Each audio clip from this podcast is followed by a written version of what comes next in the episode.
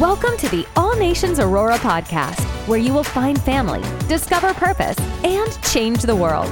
We're so glad you're here. And wherever you're listening from, we believe that God will speak directly to your life through this message.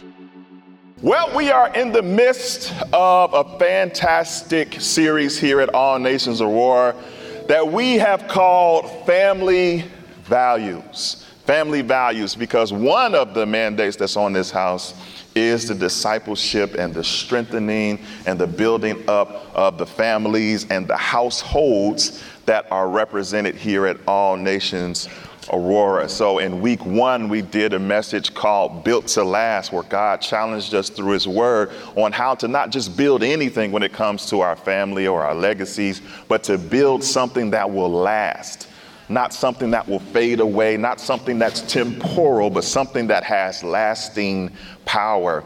And then last week, we, we talked about a big word that has a lot of people feeling a lot of ways, and that's forgiveness. Amen. We talked about how, when it comes to our, our horizontal relationships, whether that's family or culture or otherwise, that one of the biggest things that we can do to strengthen those relationships and the value that we need to add to our lives is the power of forgiveness. Because forgiven people forgive. Forgiven people forgive. And so we really uh, dug into that. I want to encourage you, if you missed any of those, you can go to our church's YouTube channel and you can watch it and catch up. So the power of this, of this, of this series is this. We are trying to live our lives in accordance with the Bible. Isn't that a novel idea? We are working hard. That's what the word values comes from. The word value means a set of standards and principles for our behavior. And so, where do we get those standards and principles from? Well, for us that have surrendered our life to Jesus, the only place that we should be getting it from is Him. And so that's why we're taking uh, this deep dive into what type of values should we be having inside of our family units. Now, family could be a lot of things. It could be a husband and a wife and kids. It could be one parent and kids. It can be a single person. You can be divorced. You can be widow. Whatever your makeup is, that's your family. And God has values that He wants you to place inside of your family. And kind of the hallmark verse of this whole series that we've been walking through is Jeremiah 6 and 16. It says, This is what the Lord says. Stop at the crossroads and look around. How many of you know that in our in our world today we're kind of at a crossroads?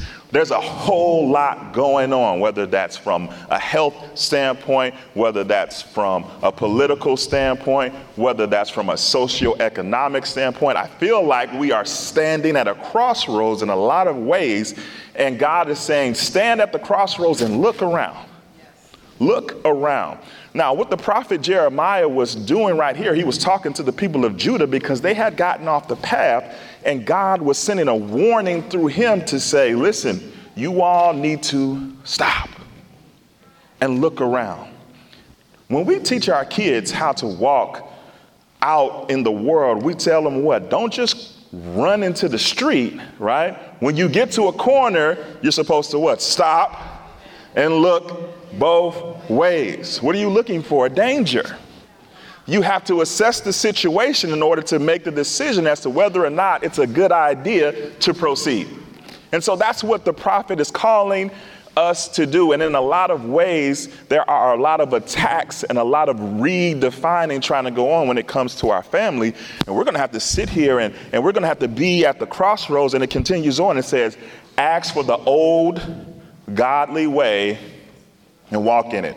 Other versions call it the ancient way. How many know that sometimes when we look at old or when we look at ancient, we think antiquated, out of date, not feasible for the current times? But the, the, this word is telling us that, you know, it's something about the old way that you might want to hold on to because have you ever heard the phrase, they don't make them like this no more? right? Right? When it comes to furniture, for example, a lot of times in the old days, they used real raw materials that had a sturdiness, a sturdiness to it that could last for generations. I have furniture in my house right now that's from the 50s and the 60s, and it's more in shape than the furniture I bought five years ago. Why? Because the materials and the makeup was built to last and it had a sturdiness. So sometimes the old way isn't out of date. The old way is where we find stability. The old way is where we find strength. The old way is where we find a firm foundation to build upon. And so that's what we are doing in this series. We are at a crossroads. We are trying to look at the ancient way to figure out okay, how does God Come on. How does God want me to go about this? How does God want me to love my spouse? How does God want me to love my children? How does God want me to show up in my neighborhood and on my job? We are looking at the ancient way.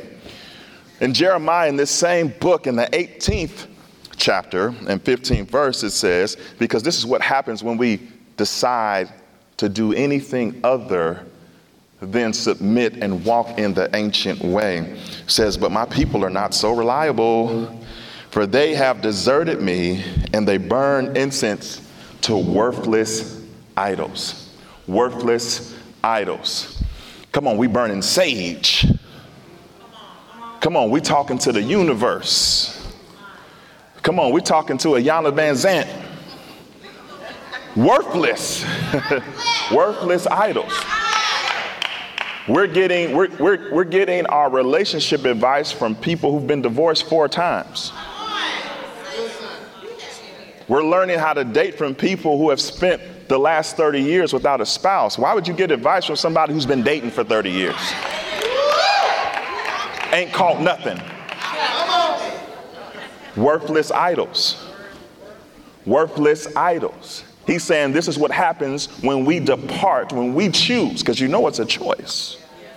That's why we're supposed to step to the crossroads and look and then find the ancient way. And then it says walk. All those are action words. Stop, look, walk. It's up to you, it's up to me to make the right decisions as to who we're going to submit to because when we when we when we burn our incense to worthless idols, we, we, we, we stumble off the ancient paths and end up in muddy paths, dirty, filthy, unclean. Why? Because we decided in our hearts that we were not going to do what the word told us to do. That's the bad news, but here's the good news God's grace is still alive and well for us today. Come on, somebody, that's good news. That even if we did stumble off the path and ended up in a muddy place, that God's grace is still active, still sufficient to clean us up. We still have a chance to get back to where He wants us to go. And so today we're going to be taking a look at a, a, a different perspective we want to have a conversation about thinking, operating, moving in a generational mentality. And here's why in Psalms and 78, because God has a plan that supersedes us. He says, We will not hide these truths from our children. Right? Because God is a generational God. He's not going to bless us, deal with us, clean us up, deliver us, set us free with only ourselves in mind. He says, We will not hold these truths from our children. We will tell the next generation about the glorious deeds of the Lord. Come on, do you, do you know the best thing you can do for your family is continuously brag on God in front of them? You can continuously tell them just how good God has been, just how wonderful He is. Like, that's the best impartation you can give to your job. We do a good job of, of telling our kids, yo, you need to get good grades so that you can get in a good school and so that you can get a good job. We prepare them for how they're supposed to have good manners and, hey, don't embarrass me when we're out in public. When I tell, don't, don't touch nothing at the stove. Don't touch nothing. Like we teach them behavior. We teach them to think differently about education. Some of us teach them about the importance of entrepreneurship, but, but are we teaching them just how good God is? How much energy are we spending just talking about the goodness of God? and here's why we need to do it so the next generation might know them. If you don't tell them how good God is, they won't know. They won't know. And it doesn't stop there. It says, even the children not yet born. So some of y'all got kids that are yet to come that you need to be preparing a, an inheritance and a legacy for and a spiritual foundation for even now. You don't have to wait until the delivery day. You can be building a firm foundation that will bless them even now. And so today's message is titled, It Runs in the Family. It runs in the family. You know, last week uh, Eric was here and he was singing, and he came up after me, came up to me after service, said, "Man, I met your mom." I was like, "Oh, for real? Cool." He was like, "She had a mask on, but when I saw her eyes, I knew that had to be your mama, right?" because it, it kind of runs in the family. You can, you, can, you can see similarities when people are related, and, and then you go to like big family events, you say, oh, cousins got that, and, and that and the other, and you see the similarities in the family. Those are physical traits. But how many of us know that we can build in spiritual traits into our family to where, where, where ministry, it, it runs in the family, where a strong prayer life runs in the family, the ability to prophesy, it runs in the family. It runs in the family, but it starts with us.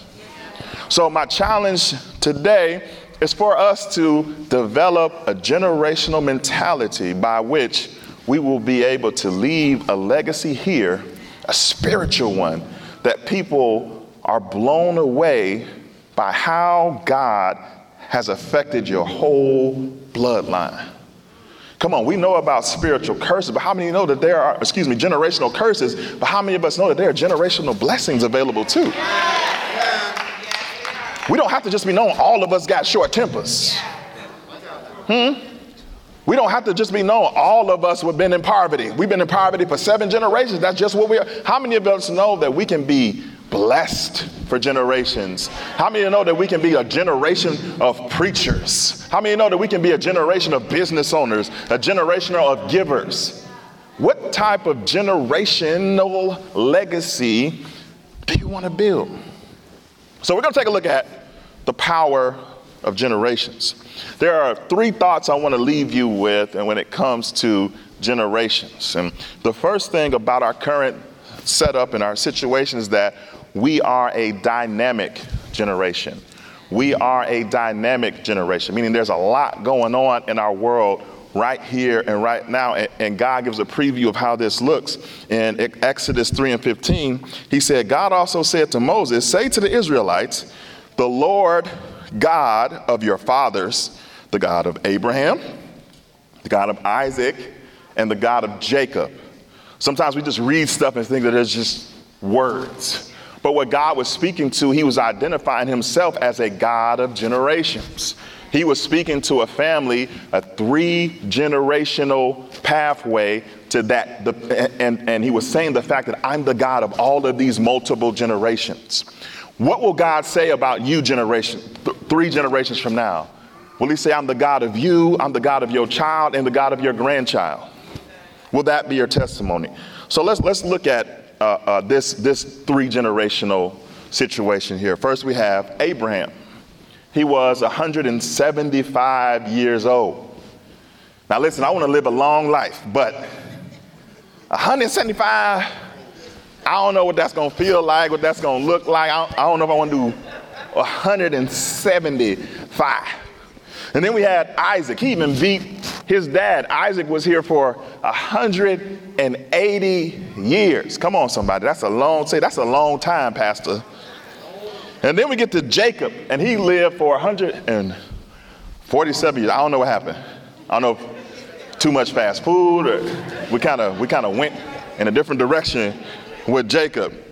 but but but the most important part of this is the fact that he was a God that was present in the overlap, right? That's what God is speaking to when he says, I'm the God of Abraham, Isaac, and Jacob, because there's a period where all three of them were on the earth at the same time. And so when we have that, we have the ability to influence up, down, left, and right within the legacy of, of our households. And um, um, now let's, let's look at us, right? That's a biblical example. I don't know if you know this, but right now in 2022, there are more generations alive at the same time than ever before in history, okay? So the first generation, let me know if, if, if you're in this generation. The first generation is the silent generation. And that's anybody born from 1928 to 1945. I know we got at least one. Is there any other, is there any silent generation? I heard one. Thanks, Mom. Okay. All right. How about this? Baby boomers, 1946 to 1964. Any baby boomers? Come on, make some noise, baby boomers. Represent your generation. We're glad to have y'all. Next generation is Generation X, 1965 to 1980. Generation X, where you at? All right. All right. Now, here's where the controversy starts. The millennials. That's from 1981 to 1996. And then we got one more generation. Generation Z is 1997 and after. Is any Generation Z in, in the building? All right, we got one. Can we make some noise? We got Generation Z in the back. Right here, Generation Z. Come on, let's make some noise and let them know we're glad that they are in church today. They could be in a lot of places. so, like, like when we when we think about these facts that there are currently in the earth five different generations alive at the same time, is it any wonder why there's so much confusion? because there, there's this overlap between all these generations that are happening at the same time. Can you imagine a house where you had five generations of people all in the same house trying to navigate life at the same time? But the thing about it is that, that we can either look at this as, as a place of confusion or a place of opportunity, right? Because if there are five generations currently in my household or in my family that's still alive, man, that's an opportunity to shape a legacy for generations to come. There's so many different conversations that I can have with grandparents and great grandparents and nephews and nieces that can help change the trajectory of our last name. The second point is that we are a diverse generation. We are a diverse generation because what we have to understand is because of the generation that we were born into, we kind of grew up differently. We kind of had a different set of standards and a different set of values that has caused us to look at things much differently. For example, when it comes to the silent generation and the boomer generation and even Generation X, we all kind of, those three generations kind of all grew up the same way. Life was at a at kind of a slow pace. Come on, does anybody remember that? The slow pace. Right? When I grew up, listen, listen, this is gonna blow you away. I had a phone that plugged into the wall. Huh? Does anybody remember phones in walls? I mean, my mama still got one. Right? We had we had the we had the rotary phone. We had this gold rotary. Y'all don't even know what that is. Listen, you had to stick your finger in one of the holes that represented the first number that you wanted in the phone number and turn it and then wait for it to come back around before you can go to the next number. And you had to do that. Don't let it don't let it be a different uh, area code. Now you gotta one, seven, seven, three. And you got you got to wait till that thing come back around. You can't speed your way through this process. There are numbers that you have to dial. For these generations, faith was a shared value. Now, that doesn't mean that everybody had the same faith, but everybody had a value of faith in their life. We all shared that.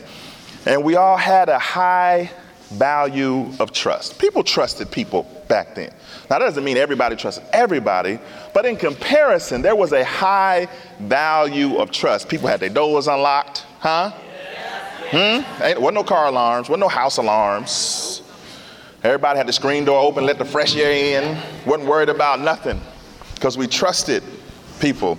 And, and, when it came to morality, there, there was a, a high moral standard. We wasn't going for just anything. You couldn't put just anything on the radio, you couldn't just put anything on the TV because there was a high moral standard. But that that changed and shifted a little bit in, in, the latter two generations with the millennials and the Gen Z. And, and, the point of pointing this out is so that we can all kind of understand each other a little bit better because the goal is to come together. And if we don't understand each other and what we came up in and what we have walked through, then we cannot agree. So for the millennials and the Generation Z, they grew up in a much faster paced world, not by no choice of their own it's just when they got here, the world was moving way faster. Through all the technological advances that was going on, you didn't have to wait. Come on, microwave. Everybody ain't have a microwave back in the day. They got microwaves now. They got uh, Instapots. Come on, you got a whole three course meal in seven minutes.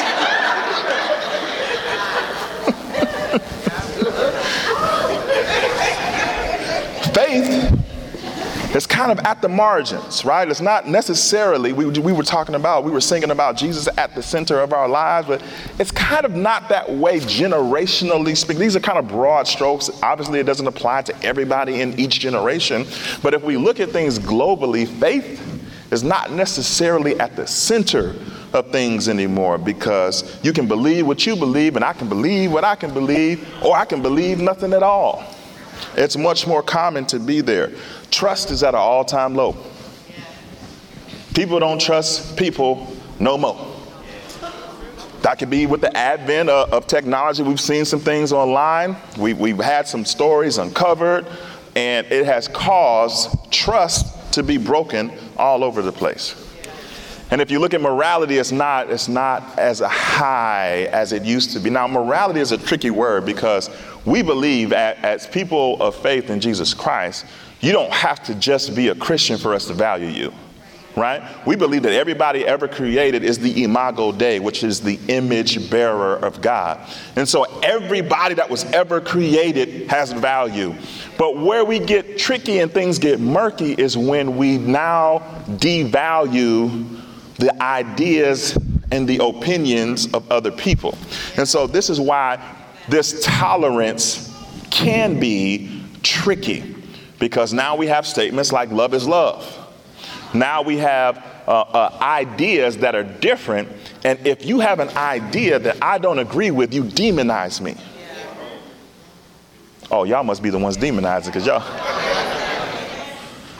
Just go back and scroll and look at everybody's conversation about what happened at the Oscars last week. Whole people that unfriended people over, over two people that they ain't never met. Over two people who ain't thinking nothing about them. But because you disagree with me, we can't be friends. Block. Because we don't have tolerance anymore. We don't have the space for people to have their own opinions because the diversity has come in to such a degree that now ideas have to align in order for us to align. I'm not so sure that that's biblical. And the third thing is that we are a disconnected generation. Right? We plug in online way more than we plug in in person. Even if we're all sitting in the same house, even if we're sitting across the table from each other at a restaurant, we are more disconnected now than we have ever been before. In Judges in 17 to 6, it says, In those days, Israel had no king. All the people did whatever seemed right in their own eyes. Man, doesn't that sound familiar? Even though that was thousands of years ago, I really feel like that's a description of where we're at today. People are doing, that's inside the church, come on, and outside the church. People are doing whatever is right in their own eyes. Can I help you real quick? When you do things that are right in your own eyes, you are setting yourself up for destruction. There's a reason that Jesus came, died, rose again, because we need him to be our standard setter. Our eyes aren't what we should use to set our standard because it's based on our heart, which is evil and deceitful, according to the Bible.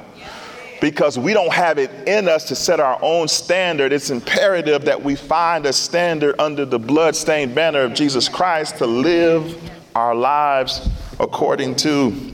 I want to share something with you. It's a quote from an anthropologist named Margaret Mead. And an anthropologist is a person that studies humans and human behavior and human connectivity. It's a very troubling statement if you, if you take your time to digest it. It says, throughout human history, in all cultures, parents and grandparents have helped their young understand life and the future. However, I anticipate that a time is coming where technology and culture changes so fast that for the first time in human history, children will have to figure out for themselves what their values will be. Children will have to figure out for themselves what their values would be. Here's something I didn't tell you about this. This was written in the 60s. It was a preview of what we're currently standing inside of. That children are now figuring out their own moral standards because they're getting hit and inundated with so much information from so many different directions. And we're so busy at work and in ministry that we don't have the time to have the conversations with the kids ourselves. And so they are forming their own set of values. Luke 10 and 2 says, this, These were his, his instructions to them. The harvest is great, but the workers are few. And sometimes we, we, we use this scripture in the context of outreach, of, of impacting a community or impacting a region or impacting the world. We're world changers, right? Because because the workers are few and the harvest is plenty. But but what if the harvest is inside your house? What if the harvest is inside your body? Are you willing to put in the work that's required in your home? Are you willing to put in the work that's required in your mirror? Because that's a harvest too. And we need to have a hold of that thought if we are going to build through the lens of a generational mentality. Remember that, that today's message is it, it runs in the family. And so it can't just stop with you, but it does have to start with you. Uh, uh, Paul helps us in our, in our thought process in 1 Corinthians 11 and 23. He says, For I pass on to you what I received from the Lord Himself. I pass on to you from what I received from the Lord Himself. Now, that word receive is not passive, it's very, very aggressive. So, in other words, it's not as though you ordered something from Amazon and you're just standing by and waiting for it to show up at you. You're waiting to receive what you ordered. But it's more like, has anybody, I know uh, I got a couple Christians in here. So, has anybody been in the middle of a fast and every food commercial that comes on looks amazing. Stuff you don't even eat. All of a sudden, man, I'm getting that as soon as this fast over with. Ooh, yep. I'm getting that. You don't even like shrimp, but all of a sudden, I'm going to Red Lobsters. They put an S at the end. I'm going to Red Lobsters as soon as this fast is over with. Right? So when you eat, that's a type of receiving too. That's more akin to what Paul is saying because when you eat something, that becomes a part of you. right? When we eat our food, it becomes a part of who we are. And so that's what he's saying. What he received from the Lord himself is what he then is passing on. So, in other words, if you don't receive anything, you don't have anything to give. And so that's why I said that in order to build from a generational mentality, in order for, for, for people to say that it, it runs in the family, it starts with your ability and the intentionality and the emphasis that you put on your receiving from the Lord Himself.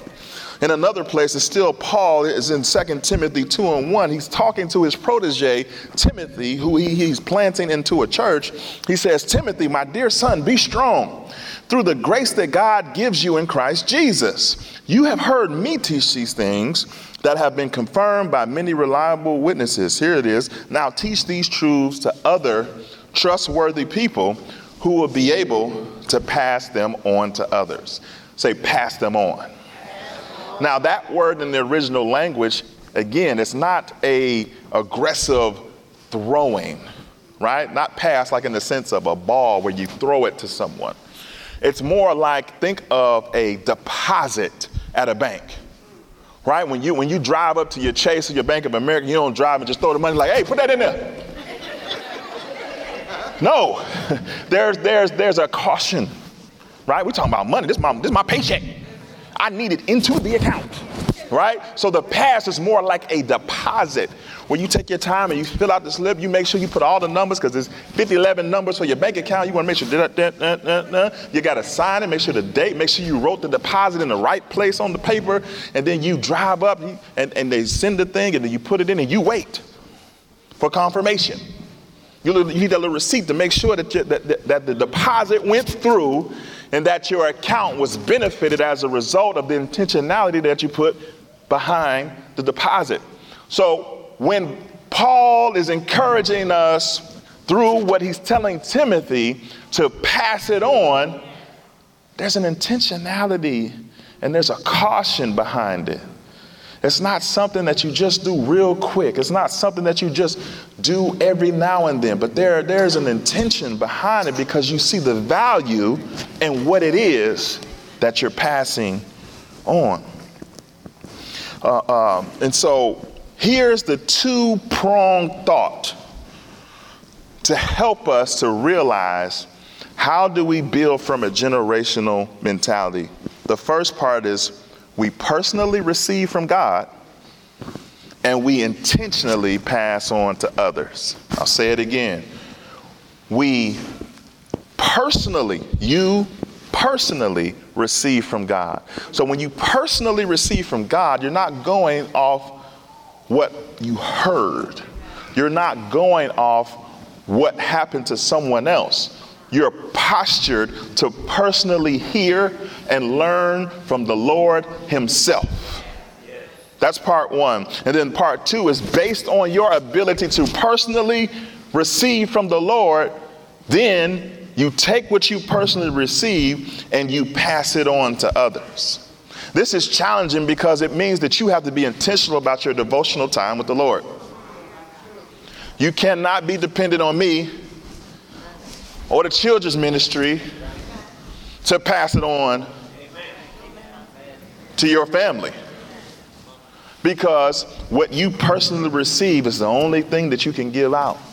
So if you're not taking the time to intentionally receive, then you don't have the capacity to intentionally pass it on. And so there's three questions. If you want to do this, if you want it to be said from a spiritual standpoint that it runs in the family, there are, there are three questions you're going to have to answer. You're going to have to help those that, that are in your, in your family, in your household, in your community, in your sphere of influence answer. And the first question is this What is truth?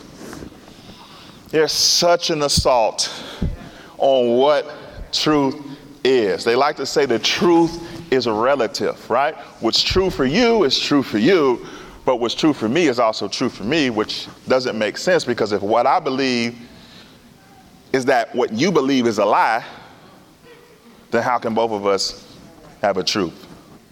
But they'll use lofty words and they're very articulate and, and, and they are going to target, even in the school system, to redefine what truth is to your kids. But you have to be in position to answer what is true. If we look at John in 18 and 37, Pilate said, so he's talking to Jesus as, as Jesus was on his way to, to give his life. So, you're a king? Jesus responded, You say I'm a king. Actually, I was born. Actually, I was born and came into the world to testify to the truth. All who love the truth recognize what I say is true. Pilate's response was, What is truth? There's so many people asking, What is truth? So, how do we find the answer? Because this is a prevalent question. Even people who grew up or raised in church are now in the process of what is known as deconstruction, where they are taking a, a new look at what they believe about their faith and they're going on a new discovery as to whether or not what they believe is true. And so uh, uh, the apostle John, he gives us a clue in John 17 and 17. He says, this is, this is John, but this is Jesus talking. And Jesus is talking to his heavenly father because he's currently at the Garden of Gethsemane right before he's about to be arrested. And so he's praying this prayer for us before he leaves. He says, he's talking to God his Father, make them holy by your truth. Teach them your word, which is true. This is the truth. The B I B L E. That's the book for me. See, they don't even teach that no more. I still remember that from being a kid. I know that sounds weird, but I'd rather be weird right now. And so they have now made us the weirdos, the people that believe that this is the truth but I'm okay with that. Are you going to be okay that they think that you're weird, that you believe this, and that you're trying to teach your kids this? So many of us want to be accepted, and so many of us want to be relevant that we, we, we try to hide certain aspects of what, of what we believe so that we can fit in. Man, I'm going to wave this everywhere I go. I'm going to operate on this wherever I go. And either you with me or you not, but I still love you the same. But you're not going to take my gaze off this truth because this is the truth. One of the things that, that I'm, go, I'm going to focus in here on, on, a certain demographic of people that I, I, I, I, believe that I am called to in a special way, and that's men. The burden of this is on fathers more than ever before. I found this quote to back me up. This is some research. If a family member comes to Christ, the influence they have on the rest of their family coming to Christ. Wife, 18%. Kids, 22%. But if a father comes to Christ, 94%. 94% chance of converting others in that household. And so, men, we can no longer look to our wives, look to our mama, big mama Madea. It has to start with us. We are the most influential part of our households by design. So we don't get to opt out, we don't get to be passive. we have to personally receive so that we can intentionally pass on. If we want it to be said of us that it runs in the family, that faith, man, it runs in that family. That giving, man, it runs in that family. That serving, man, it runs in that family. Men, we got to look in the mirror. Starts with us. Question number two Where do I belong? You have to, you have to help people answer this question Where do I belong. Because there is a very real sense, remember, we are more disconnected than we've ever been. There is a real sense and a real longing that people have to belong. No matter what. Listen, I want to be totally clear. I was a very imperfect child growing up. Right? I did what I did. But I knew where I belonged. My mom and my dad made sure that I knew that home was home. I got reprimanded, I got corrected, but it was never any doubt where home was. One of the best things you can do for your family, for your kids, for your spirit of influence is to make people feel that they belong. There's a peace and a settledness that comes when no matter what, you know where to go when you've lost your way. Uh, uh, uh, Tai and, and, the kids and I, we went to a, to a water park last week because the kids were on spring break and we were trying to give them a, a sense, some sense of normality in the midst of everything that was going on. And, and we got to the hotel, and it's this hotel part, and then there's a water park part. And so I was like, man, I don't know what a room is, I don't know what a water park is. And one of the best things they gave us was a map. And on that map, it says, You are here. And because I knew where I was, I could compare it to where I was trying to go and I could find my way because I knew where I was. And so, because our goal is to build something through the lens of a generational mentality, we have to let people know that they belong. Now I know when we, are in the midst of this of this of this series and we're talking about family, and for some that word family is a trigger because you didn't grow up in the best of situations. The word family doesn't have this flowery meaning to you. Maybe it's a picture of abuse, of neglect. But we want you to know something that no matter what your upbringing was, there, there's a family of believers, the kingdom of God, that has a place for you and that you are accepted no matter what you've been through. No matter what you've done contrary to the Bible or contrary to the standards of God, you have a place inside of this spiritual. All Nations Aurora welcomes you. You might be saying, I, I got to get my life together. No, no, no. You're welcome now.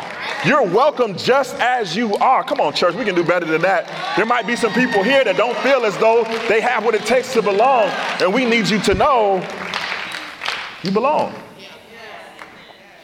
You belong. Here's some proof Psalm 68 and 6 God places the lonely in families. And you need to know the truth that you have a family here. You may not have a family there, but you have a family here. The third question that, that you need to help people answer within your sphere of influence, within your family, is this Does my life matter? Yeah, suicide rates are through the roof. Yeah, through the last couple of years, uh, uh, counseling has gone through the roof, right? In many instances, you can't even find a therapist because they're too booked up.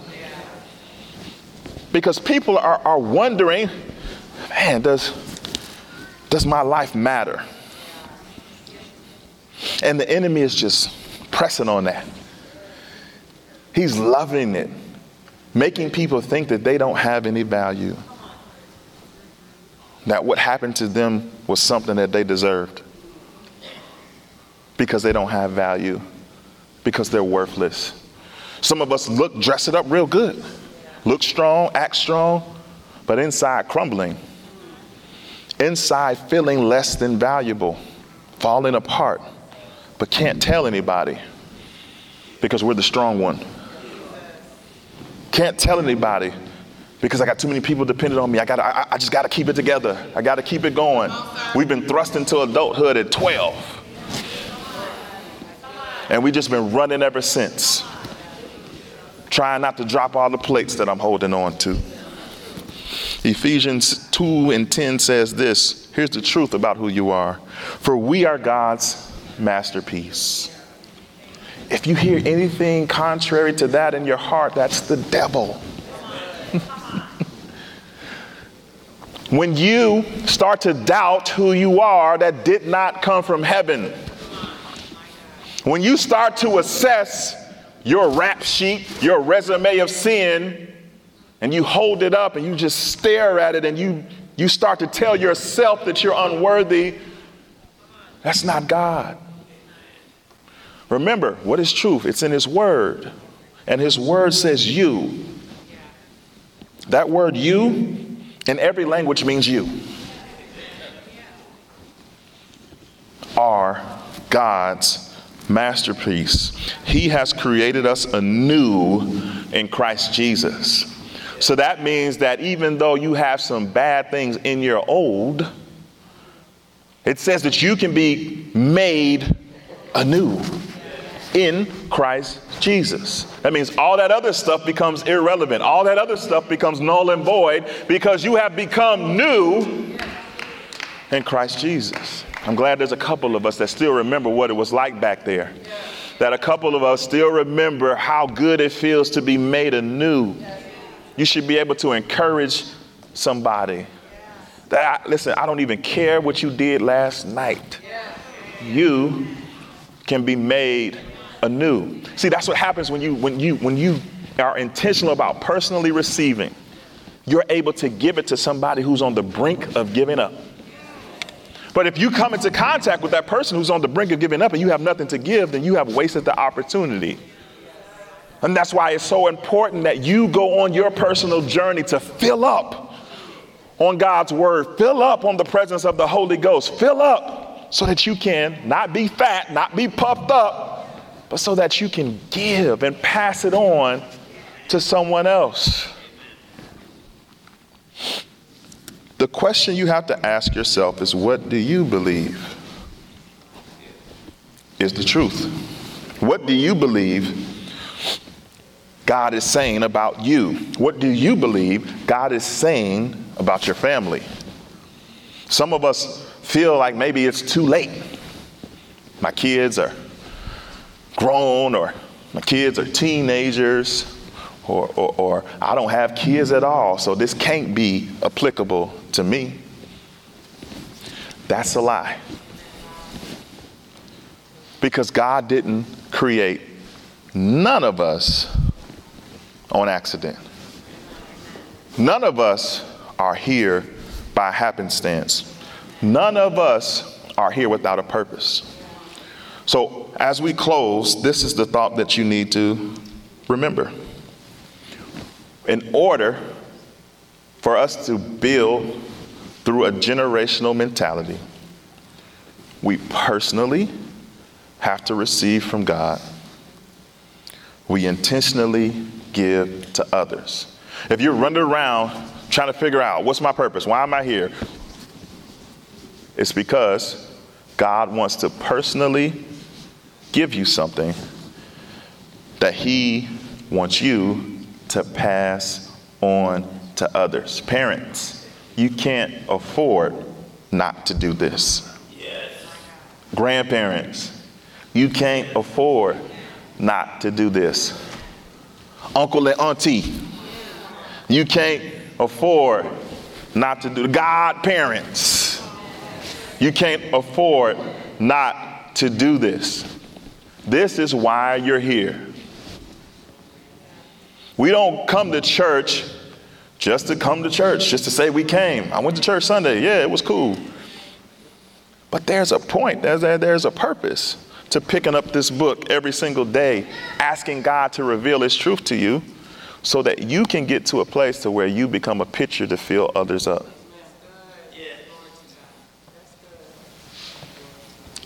And guess what? Sometimes you're going to need to be filled up.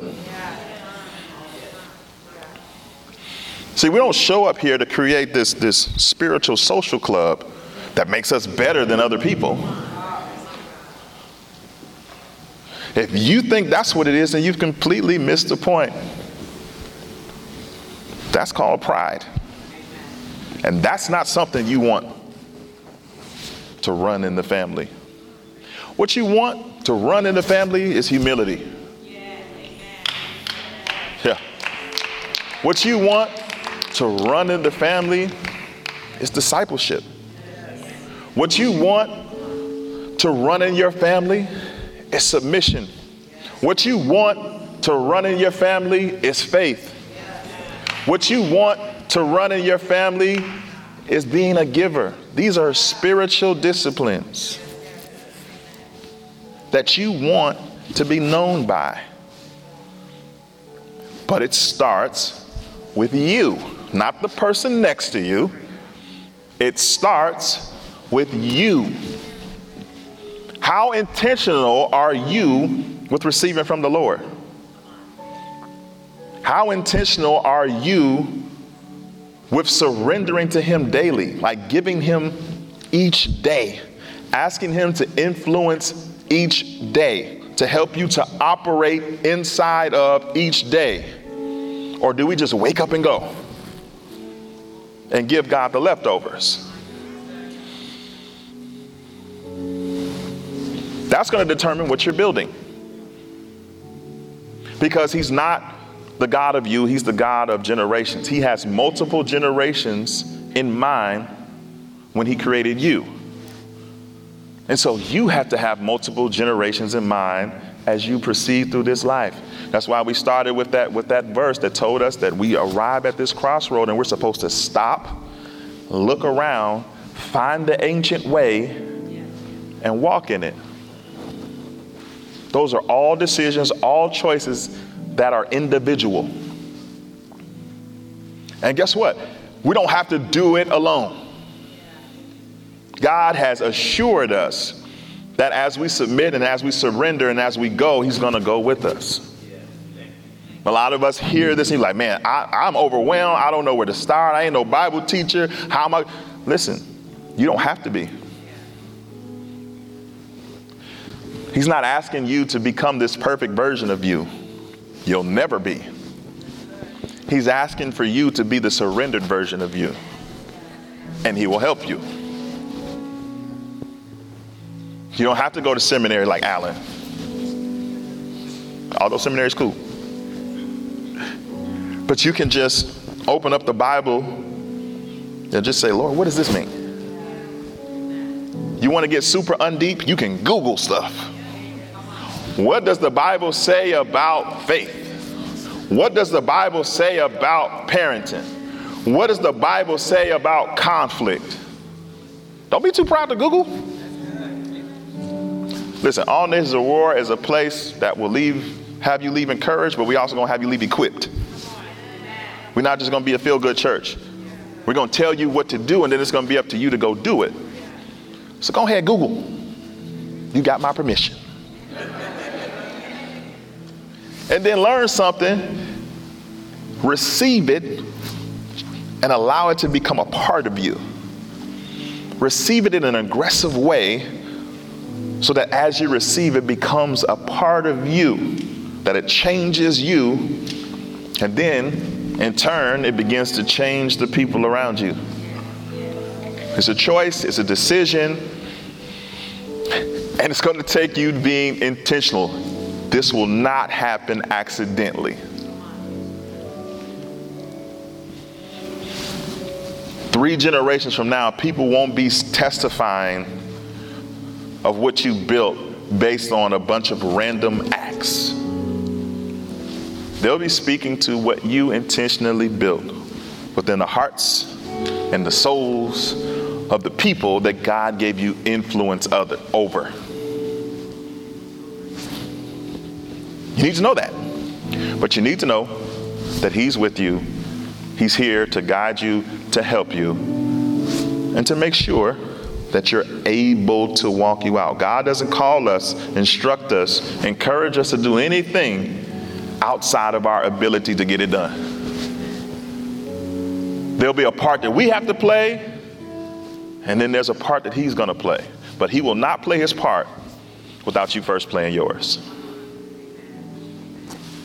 He will not play his part outside of your willingness to play yours. So, are you willing to play your part? Simple question. Are you willing to imperfectly pursue Him? Are you willing to imperfectly submit to Him? Are you willing to imperfectly place your life under his lordship? That's all he's asking. That's all he's requiring. A broken spirit and a contrite heart. That's all he's asking for. He's not asking for you to have it all figured out. He's asking for you to allow him to help you to get it figured out. Now, there may be some people here who are at a place that looks very, very, very much like a crossroad. And they're trying to figure out do I go left? Do I go right? You're trying to figure out how do I do this thing? How do I give my life to be under the lordship of Jesus? Or for some of us, how do I get back? I did fall off. I, I am in a muddy place. I did lose sight of the old ancient way. How do I get back? Well, there's good news. It's not as hard as you think. I'm going to ask for every eye to be closed, every head bowed, and we're just going to pray. But before we pray, is there anybody who finds themselves in one of those two categories? I need to give my life to Jesus, or I need to recommit my life to Jesus. If that's you, I'm not going to have you come up or do anything, but can you just slip your hand in the air as a public declaration to the Lord, like, Lord, I'm ready. I see you. Thank you. I need to get back on the path. Fell off. I see you. Thank you. I see you. Thank you. Or I need to I need to be made anew in Christ Jesus. This is this is a crossroads moment where you get to decide yes. Yes. Yes. It's time. I've had enough. I've done enough. I've tried enough. And I'm ready to try this.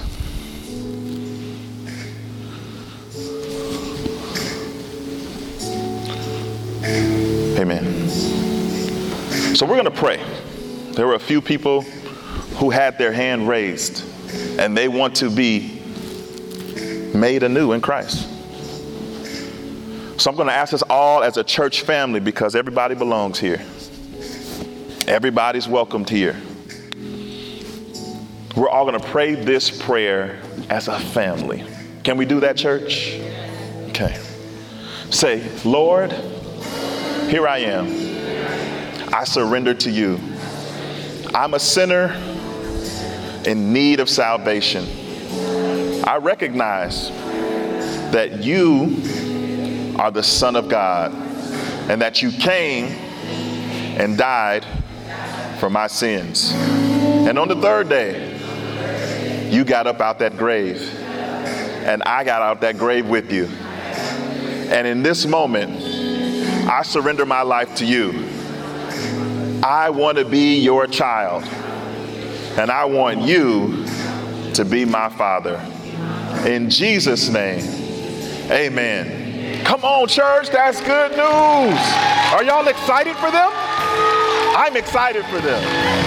Come on, come on, come on, come on. That's what they're doing in heaven. They're rejoicing. They're rejoicing. Yes. God did it. God did it.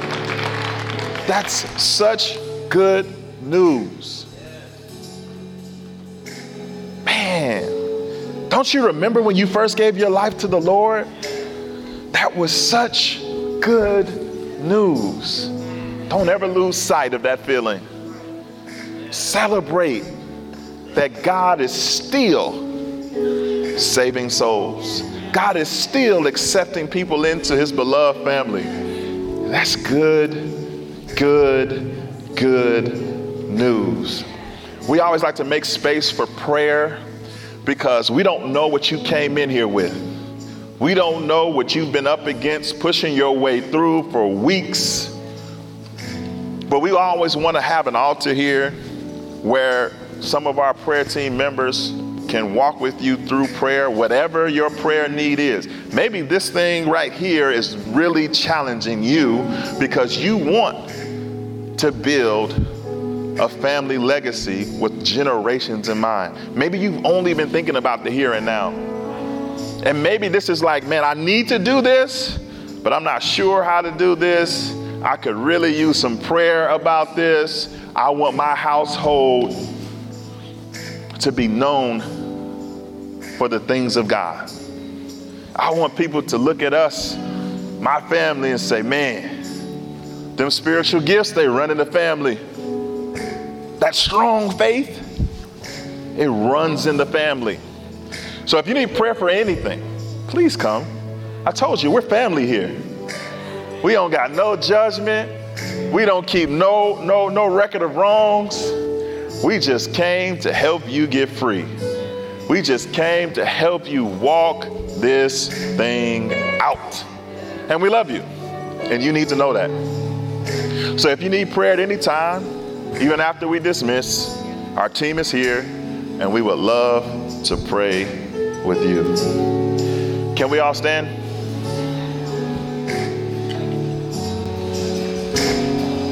As you go into this week, let the Lord go with you. Let the Lord go before you. Submit what you learned today to Him. Don't try to do it in your own strength. I don't care how long you've been in church. Do not try to do this in your own strength. Say, Lord, help me walk this out. Can y'all do that for me this week? Say, Lord, help me to walk this out. Let's pray.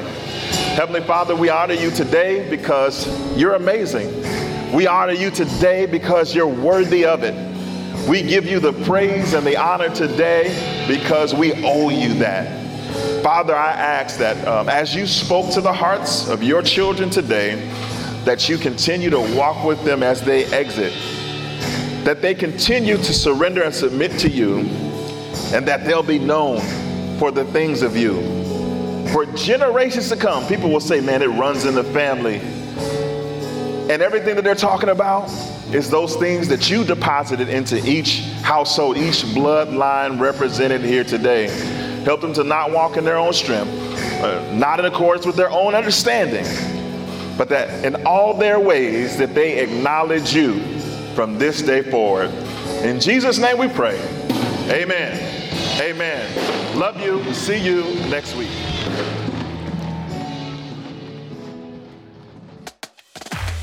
Thank you for joining us today. For more ways to stay connected, visit us at allnationsaurora.com. Be sure to subscribe and share this podcast with your family and friends. Thanks for listening. Now go out and change the world.